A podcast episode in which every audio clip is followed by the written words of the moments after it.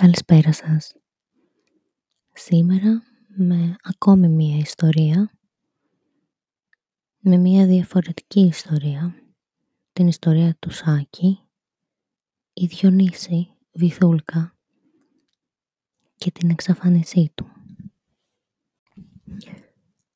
Το όνομα του Σάκη εμφανίστηκε την 3η 8 Μαρτίου του 2016 στο Silver Alert με τις εξής πληροφορίες. Εξαφανίστηκε από την Καλυθέα Αττικής. Έχει ύψος 1,80, εύσωμος, με μάτια καστανά και μαύρα μαλλιά.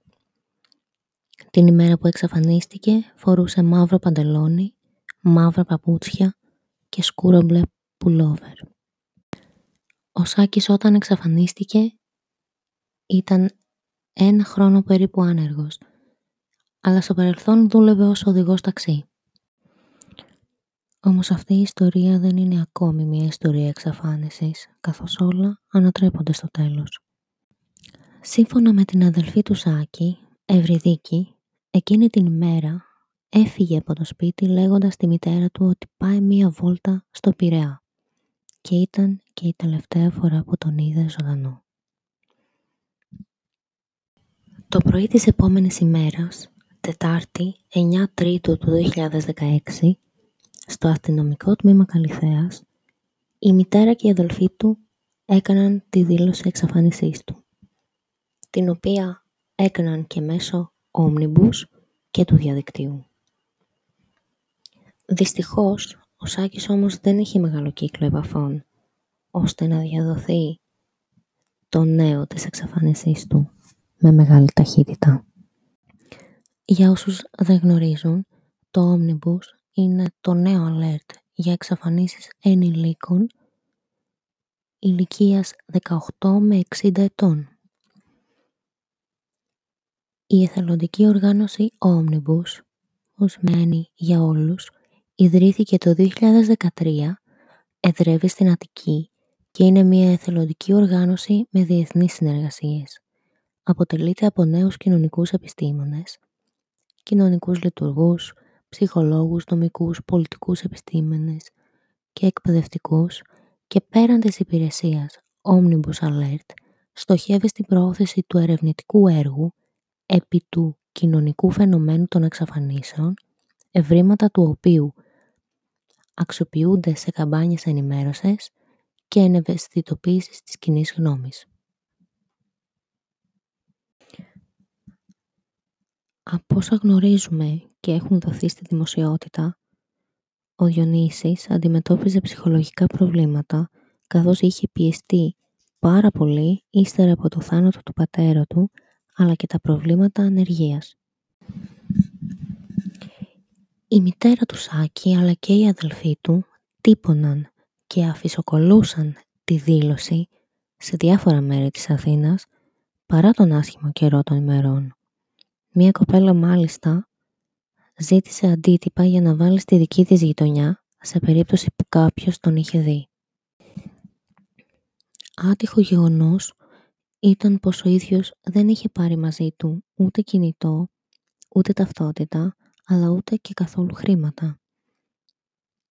Και οι συγγενείς του τον ψάχνανε απεγνωσμένα στα νοσοκομεία. Το απόγευμα της ημέρας που εξαφανίστηκε ο Σάκης, ένας άγνωστος άνδρας τηλεφώνησε στο ΕΚΑΒ αναφέροντας πως στη λεωφόρο Δημοκρατία στο Μενίδη ένας άντρας βρισκόταν πεσμένος.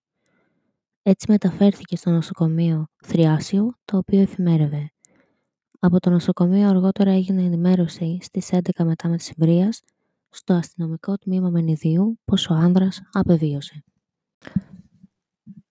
Υπό φυσιολογικές συνθήκες, και κάτω από ένα κράτος που λειτουργεί σωστά, το αστυνομικό τμήμα Μενιδίου θα είχε άμεση επαφή με όλα τα αστυνομικά τμήματα, αλλά και με τις δηλώσεις εξαφανίσεων.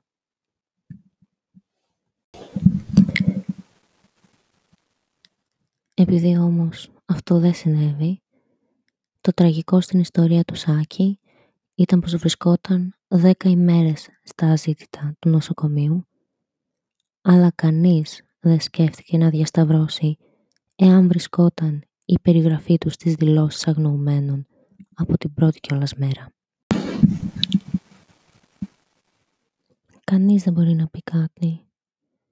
Είναι απαράδεκτο το να μην υπάρχει ενημέρωση και το να μην υπάρχει έρευνα στα ονόματα των ανθρώπων που βρίσκονται στις λίστες των αγνοωμένων είτε από νοσοκομεία είτε από τα αστυνομικά τμήματα. Αυτή η μητέρα και αυτή η αδελφή κατάφεραν να βρουν τον άνθρωπό τους που όμως θα μπορούσαν να έχουν προλάβει να αποχαιρετήσουν στο νοσοκομείο που όμως θα μπορούσαν να τον έχουν ακόμα ζωντανό. Και κάπως έτσι και εγώ θα σας αφήσω με μία σχετικά μικρή ιστορία